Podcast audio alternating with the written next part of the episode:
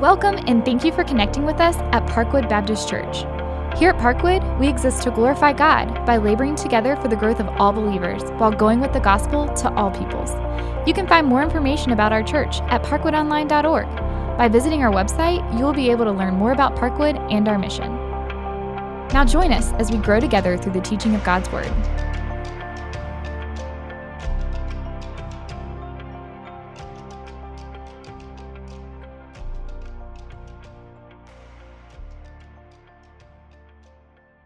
Good morning. We come to Luke chapter 4 today. Invite you, if you would, to take a Bible and turn there with me. If you don't have one, there's one under a chair close by you, page 859.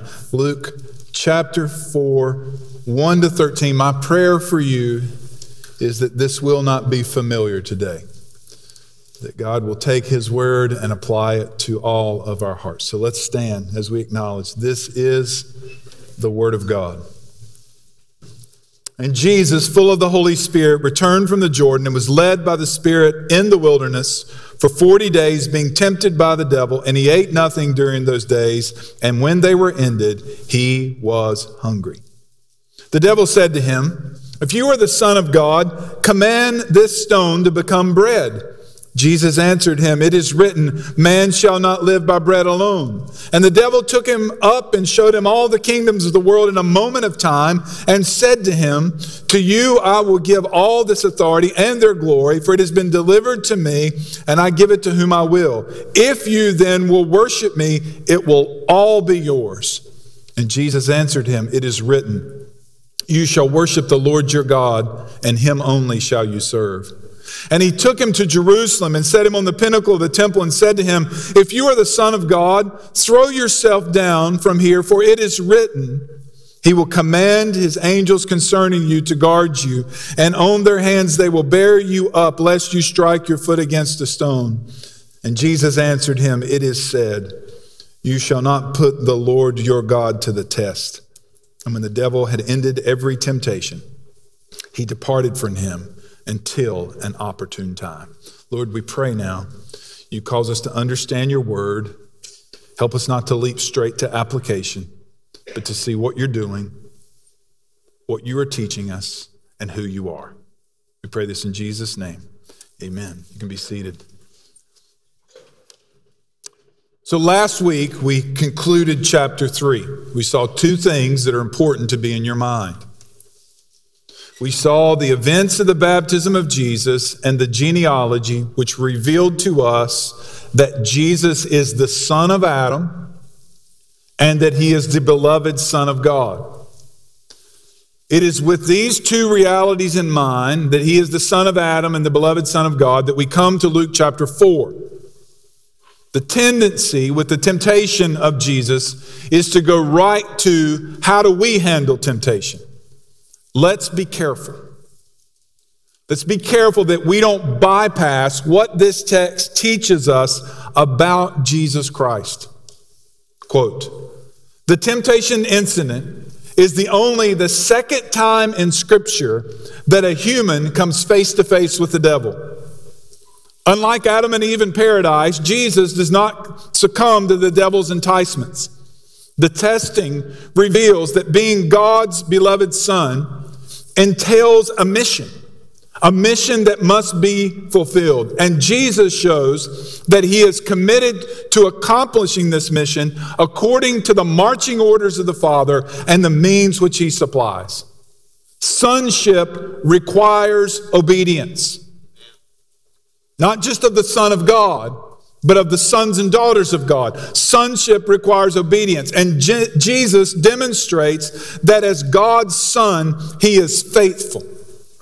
And he's not going to serve his own needs, and he's not going to satisfy his own desires. That Jesus, the beloved Son, has an unswerving allegiance to God the Father, even when he is confronted by the devil himself. He does not give in. So here's the main idea of the day that led by the Spirit, Jesus overcomes the temptations of the devil by the Word of God. Before we get to the temptations, let's see that Jesus, led by the Spirit into the wilderness, Jesus fasts for 40 days and faces temptation by the devil. some important concepts and things that we need to see. Jesus, full of the Holy Spirit, returned to the Jordan and was led by the Spirit in the wilderness. So we see this incident again reveals Jesus' unique relation and dependence on the Holy Spirit. He is full of the Holy Spirit. This reveals the necessity and power of the Holy Spirit in the face of temptation. It also reveals this that Jesus is genuinely human. He must be full of the Spirit. Luke uses the phrase full of the Holy Spirit multiple times. Each time he is describing what a truly spiritual person is. So, full of the Holy Spirit, he was led by the Spirit. You say, well, that's just being redundant. No, it's not. It's making a very important point that what transpires here is ordained by God. The devil's not in charge, God is. This is not a surprise. Jesus is not caught off guard. For 40 days, being tempted by the devil, he ate nothing during those days, and when they were ended, he was hungry. So, back at the river, it's declared that Jesus the beloved Son of God. As one pastor said, now Jesus steps to the gates of hell. And what Jesus experienced in the wilderness would have killed a weaker person. Shows his strength Jesus is not on a retreat, he's not up at some mountain cabin. 40 days he experiences exposure and hunger, and he finds himself in a weakened state where he is tempted by the devil. Now, what we have before us is the climax of the temptation. And before we get there, I want to ask two questions. Number one, is the devil real? Then why don't you talk like that? Notice how seldom modern Christians mention devil. They're like my New Testament professor. The devil is a metaphor. I went to a liberal school, by the way, early on. It's a metaphor. I didn't write this. If the devil does not exist, then Christianity has been dead wrong on a central point from the beginning. This text is clear. This is an event, a battle between two real beings. Now, here's what messes people up when you come to this text the devil's not some kind of diabolical stereotype, he's not hideous. There's not some kind of terrible evil he's trying to draw Jesus into. These are very subtle things.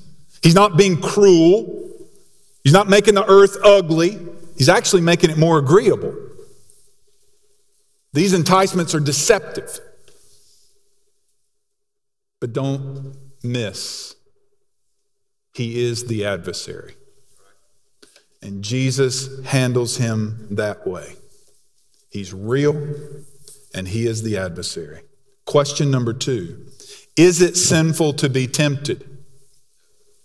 No. Because we know that Jesus here is tempted at least three times, yet he is without sin. It is not wrong to be tempted. It is sinful when we give into and give way to temptation. So before we look at the, temp- the temptations, I want us to go back in our minds and think. In Genesis chapter 3, Adam faces the tempter in the richness and beauty of the garden along with his wife Eve.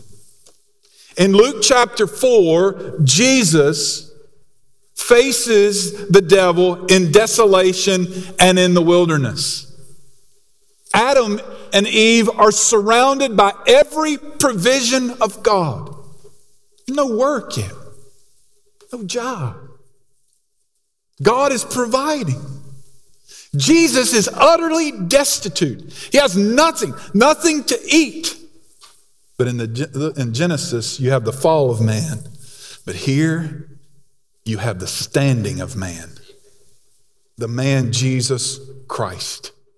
So, led by the Spirit, Jesus overcomes the temptations of the devil by the Word of God. The first temptation, the temptation to provide for yourself. The devil said to him, If you are the Son of God, command this stone to become bread. And Jesus answered him, It is written, Man shall not live by bread alone. Depending on who you read, how you interpret, particularly the fact it uses the conditional phrase if, most people are interpreting this simply to say, the devil's calling into question if you really are the Son of God, then prove it by making the stones into bread. I think something else is happening here. I didn't make this up on my own. I, I, I think there's something deeper. I, I think the devil is saying, based on the fact you are the Son of God, why are you suffering? Do something about it.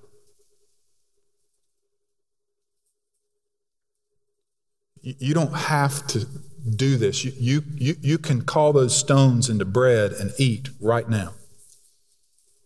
You've got the ability to do that. But you see, unlike the devil, Jesus is not fixated on need. He's not fixated on what he needs at the moment.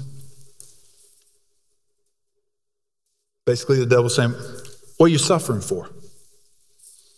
So, the temptation of Jesus is to satisfy his hunger in an inappropriate manner. That's the temptation. To satisfy his hunger in an inappropriate manner. The satisfaction of hunger, if he did that, would represent a distrust of God's provision and God's protection of him as the Son. So basically, what the, what the devil is saying, God's abandoned you, look out for yourself. It can be better than this.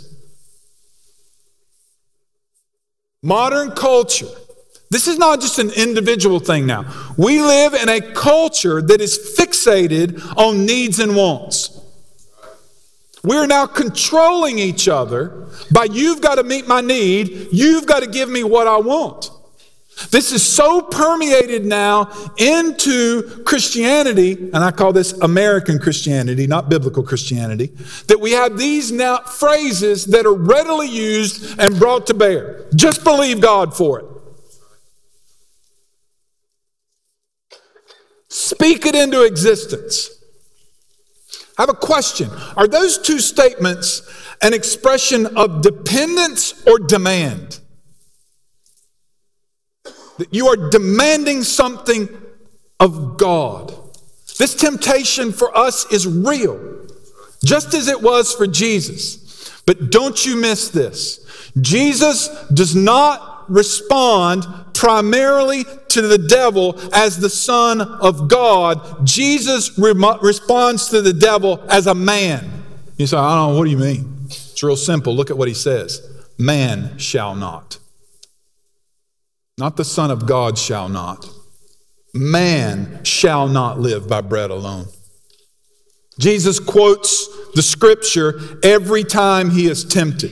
He begins, It is written, or it is said. He's pointing to the full authority of God. So, what does not agree with scripture does not come from God. So, we got to turn our hearts to that which comes from God. It's also significant every time he quotes the book of Deuteronomy.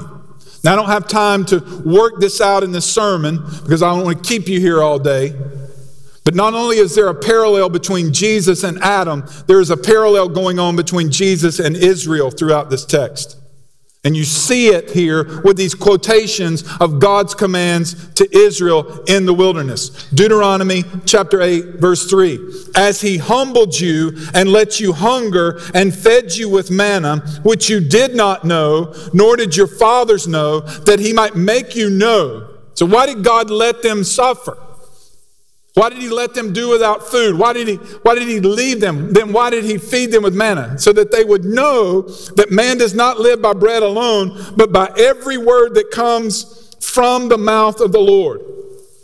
So here's what Jesus is saying to Satan and what you've got to say to your own heart. It's not just rebuking the devil. You got to say this to your own heart. There's something more important than bread. There is something that is more important to your livelihood than just meeting your needs. The Word of God is more fundamental than the provision of food. Now, I'm not arguing that you need to go hungry. God promises other places to provide for his, his children. That's not the point to do without food. The point is there's something more fundamental than food, and it is the very word of God. So let me challenge you, let me implore you one more time, brothers and sisters, of how astounded I am to continue to hear that Christians are reading the Bible less during the COVID crisis than before. What it, you, what it says to me is that most Christians believe there's something more fundamental in their life. There's somewhere else they're going to find food when God has provided it for you. You shall not live by bread alone, but by every word that proceeds from the mouth of God. Second temptation the temptation to believe false promises and to practice false worship. All right, so hang with me here so you get what's happening. The devil is offering Jesus a crown without a cross. The devil took him up, showed him the kings of the world in a moment of time. That's different than how Matthew says it. Matthew says he took him to a high mountain, and I'm not going to spend time explaining what's going on with that. Jesus took, the devil took Jesus to a place to see. We all good with that? And he said to him, To you, I will give all this authority and their glory, for it has been delivered to me, and I give it to whom I will. Hmm. So, what do you do with that? So, is the devil telling the truth? Listen very carefully. Partly. You say, what? Let me just remind you what the Bible says. The Bible says he is the ruler of the kingdom of the air, Ephesians 2 2. That the spiritual forces of evil in the heavenly realms, Ephesians 6 12. 1 John 5 19, that the whole world is under the control of the evil one. But let's get it straight now what's actually happening. Even though those things are true, the devil is a liar, he is a deceiver, and here's what he cannot do he cannot translate those things that are true of him to someone else. He can't deliver on what he promises Jesus. Also, let us remember that the power of the devil is limited. You don't have good and evil, God and devil, yin and yang as two equal forces battling out in the cosmic universe.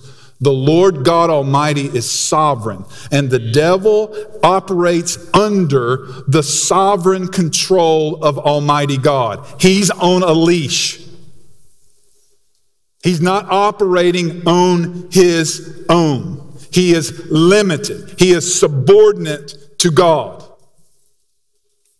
So he can't deliver this, but here's what he wants. Here's what he wants. If you then will worship me, it will all be yours. He offers this false promise to get Jesus to bow down and worship him. And, and, what he's after here is not just a moment in time to where he falls on his knees and says, Okay, I'll worship you, give that to me. It's, it, it means a defection to defect from the Lord God Almighty. Now, now, we're not in a moment of time like this in our lives. Most of us, we don't, we don't come to a moment like this. You know, there's the, the old legend of Robert Johnson, the blues musician, that he came to the crossroads and the, he sold his soul to the devil so he could play the guitar. And you heard those kind of things before. Uh, this, I, I, don't, I don't think we need to look at our lives like we're coming to a moment like Jesus did here. I think for us, it's more like casting crowns and the song they wrote, Slow Fade. Just slow fade. We believe the lies around us. We begin to, a little bit at a time, grab the lie, grab the lie, grab the lie, and before we know it, we are worshiping an idol. We've wandered away from the Lord God. Here's what we need to do we need to remember what Jesus said. Jesus answered him, It is written. You shall worship the Lord your God, and him only shall you serve.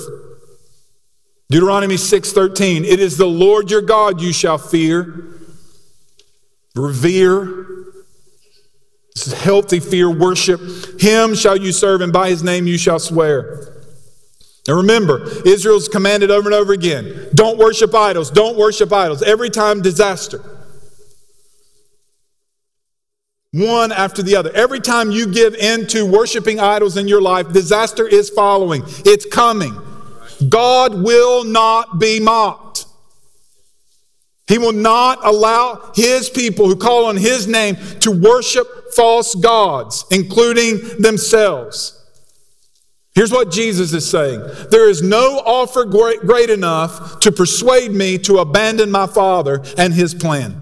So I have a question for you before I move on. Is there an offer or is there a demand that would make you bow down? Some of you have heard me tell this story before. In the 90s, I was spending some time with a, a, a speaker, a youth speaker that we had, and He's from Texas, and he was friends with a very prominent youth pastor there. And he was telling me about how he was pleading with this brother not to sign his daughter over to a record deal with a company in California. He did. And his daughter has had one destruction after another. You all know who she is.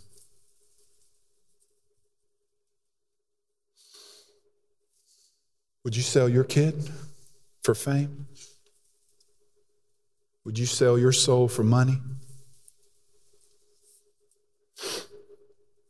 Listen to me. A lot of us are going to have to make some decisions in the next 15, 20 years, maybe the next five. Because the modern world demands allegiance now. Bow down. And here's where the allegiance is coming from it's coming from a place I don't think we saw. Here's where it's coming from. It's not going to be a new religion with a new religious figure. It's, it's, it's secular, and here, here's its form sexual expression. And if you don't bow, you're out. It's going to hinge on your jobs, it's going to hinge on your education, it's going to hinge on almost every decision of your life. And I've told you before, there's coming a day when they're going to tell me what I can say. And I've told you before, and I pray every person who ever stands in this pulpit, I will go to jail for it. As John MacArthur recently said, I'm ready for a jail ministry like Paul. Will you bow? Jesus says, you shall worship the Lord your God, and him only shall you serve. Here's the third one the temptation to test God. Oh, if you thought we were rambling around in our world, we're about to really ramble. And he took him to Jerusalem and set him on the pinnacle of the temple and said, If you are the Son of God, throw yourself down here, for it is written, He will command His angels concerning you to guard you, and on their hands they will bear you up, lest you strike your foot against a stone. So surely if, if God will rescue anybody, He'll do it here by the temple where God dwells. So in light of God's proximity, Jesus, feel free. Throw yourself down. The angels will catch you. You may or may not know this. He says that the devil, it is written. He quotes Psalm 91. He quotes the Bible. There's a lot of deceivers out there who know the Bible, can quote it up one side and down the other but they misuse it. They, they misrepresent it. Here's how to suit their purposes, to do with it what they want. So, genuine faith does not use it to suit its purposes, and certainly, genuine faith doesn't need some kind of sensational proof to get God's attention. Genuine faith believes God. So, Jesus answers it is said, You shall not put the Lord your God to the test. Deuteronomy 6 16. You shall not put the Lord your God to the test as you tested him in Massah. So no one should try to bargain with God. You should simply believe him and obey him. He's God. He's not the one to be bargained with. He is the sovereign. You're not. So when you put God to the test, You question the character of God. Now, people want to grab hold on one side of God and say, well, you know, God's loving. God, because you're loving, you have to do this with me. But God is holy. God is good. God is righteous. You can't put God in a corner and grab hold of one part and demand Him to do something. You also test His promises. If God promises that He's going to provide, or God promises that He will see you through difficulty, or if He commands you to do something or not to do something, if you refuse those things, you put God to the test. So let me just give a couple of examples of how I see modern Christians testing God, and this isn't new, this has been going on for a long time. It goes like this I know I shouldn't do that. I know God said not to. But you know what? He's a loving God, and He is gracious. And if I do that, He'll forgive me.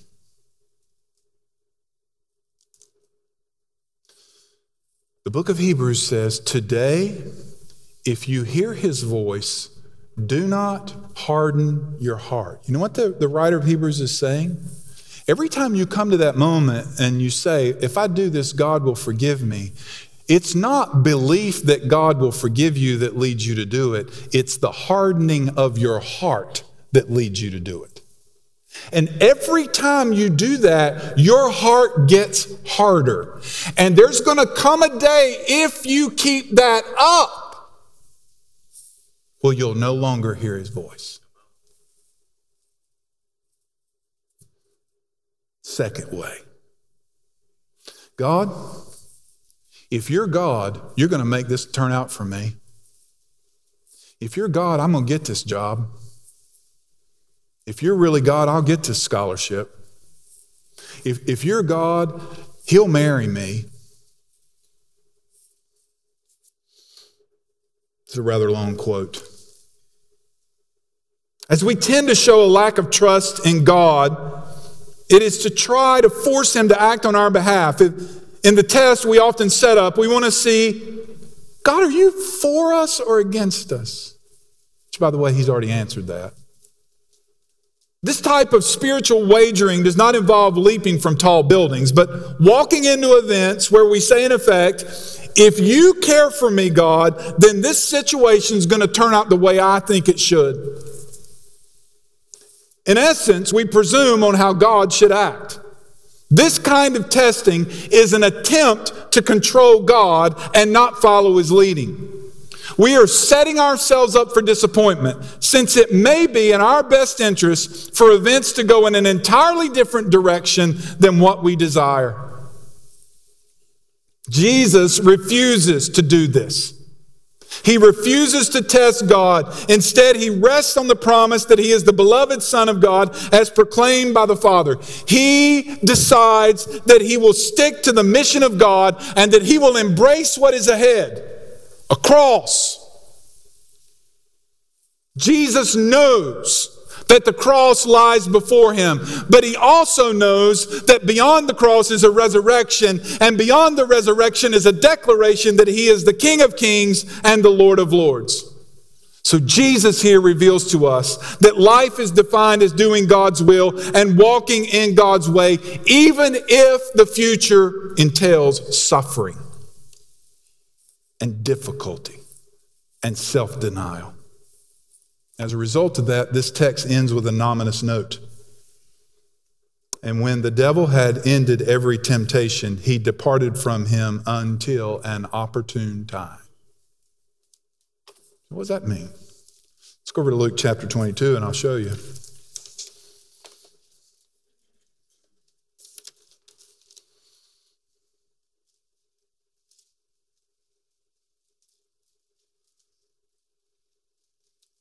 Luke 22, verse 3.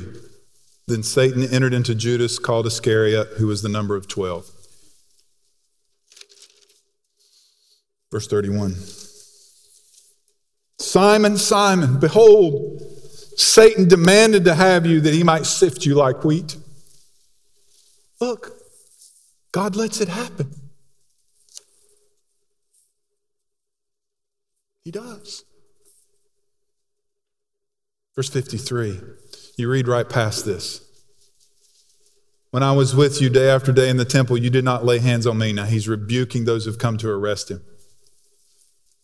And then he says, This is why it's happening. This is your hour and the power of darkness. This is the grand battle. When Jesus and Satan go head to head. This is the hour of the power of darkness. And just as he does in the wilderness, Jesus wins. He wins. And because of that, we know that Jesus, who was tempted in every way, provides the way of salvation. Amen. I want you to look in Hebrews chapter 4, verse 14. Hebrews chapter 4, verse 14.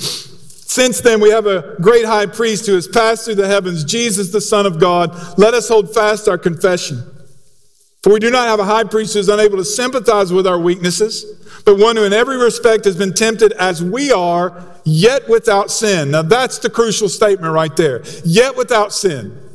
Because Jesus is without sin, because he was the sinless sacrifice who hung on the cross and died in our place and took the penalty of our sin and bore our sin for us, he has provided the way of salvation. He has opened the way to the throne of grace. So let us then, with confidence, draw near to the throne of grace that we might receive mercy. We cannot earn or deserve our salvation, it must be given to us by the mercy of God. That by faith we trust in what Christ has done in our stead to save our souls. But there is a salvation that transpires regularly in our lives. I'm not talking about our eternal salvation. It is to find grace to help us in the time of need. God is doing his saving work in his children every day. It's called sanctification. He's giving you help in your time of need, in your moment of crisis, in your moment of temptation. He promises this, 1 Corinthians 10 13, that no temptation has overcome you that is not common to man. God is faithful. He will not let you tempt him beyond your ability, but with the temptation, he will provide the way of escape that you may be able to endure it. I remember as a young man saying, I, I can't stand up under this, I can't take this, I'm going to give in. Then I found this verse. And it was amazing in those moments then when they would face me and they faced me the rest of my life when I thought, I can't stand up under this. This verse comes into your mind. There is no temptation overtaking you is not common to man. He will provide a way of escape. So, what's the escape? A hatch in the floor that you fall through and get out of it? Is that what it means? You know what the way of escape is? There you go. Somebody got it. Jesus shows you the way of escape. It's the Word of God. Psalm 119, 11. I have stored up your word in my heart. Why? That I might not sin against God. In those moments, God will bring His word by the power of the Holy Spirit to your mind. He will give you a way of escape. The reason so many of you are not seeing the way of escape is you've not done what Psalm 119, 11 tells you to do, is to store up His Word in your heart. That's not just memorization. It is memorization, but it is more than that. It is amazing to me how I will remember verses verbatim that I have never set out to memorize in the moment I need it. Jesus even promises in the moment when you stand before a tribunal, when they're about to sentence you to death, He will bring it to your mind. What, what greater temptation could there be to bow down and back down than right then? God provides His Word. And in His Word, we see that the Word became flesh and dwelt among us and gave His life for us and has provided for us a new and living way. Here's my prayer and here's my plea. We're about to sing what is probably for many of you your favorite hymn. It is well with my soul. Is that true? Maybe for some of you, it's you need to repent today because you've been giving in the temptation. Maybe for some of you, you've never trusted Christ and it's not well. But listen to me. Here's where all the sinners in this room can find hope. My sin, not in part, but the whole, is nailed to the cross. He bore it for me, for us, that we bear it no more. So, children of God, beloved sons and daughters, sing this song with rejoicing and dependence that apart from Him, it'll never, ever be well with your soul. Let's pray. Lord, I plead on behalf of men and women present who are not trusting in Christ, who have not looked to Him as the Savior. May they repent of their sin and look to you today. And for the believers in this room who are trying to battle temptation and the evil one in their own power, may they repent today. And Lord, may all of us, may all of us remind, be reminded and renewed to look to your word, to read your word, to study your word, to hide your word, that we might have escape in the moment of our need. Holy Spirit, thank you that you fill us as your children and you lead us. So lead us now as we sing. In Christ's name, amen. Let's stand together.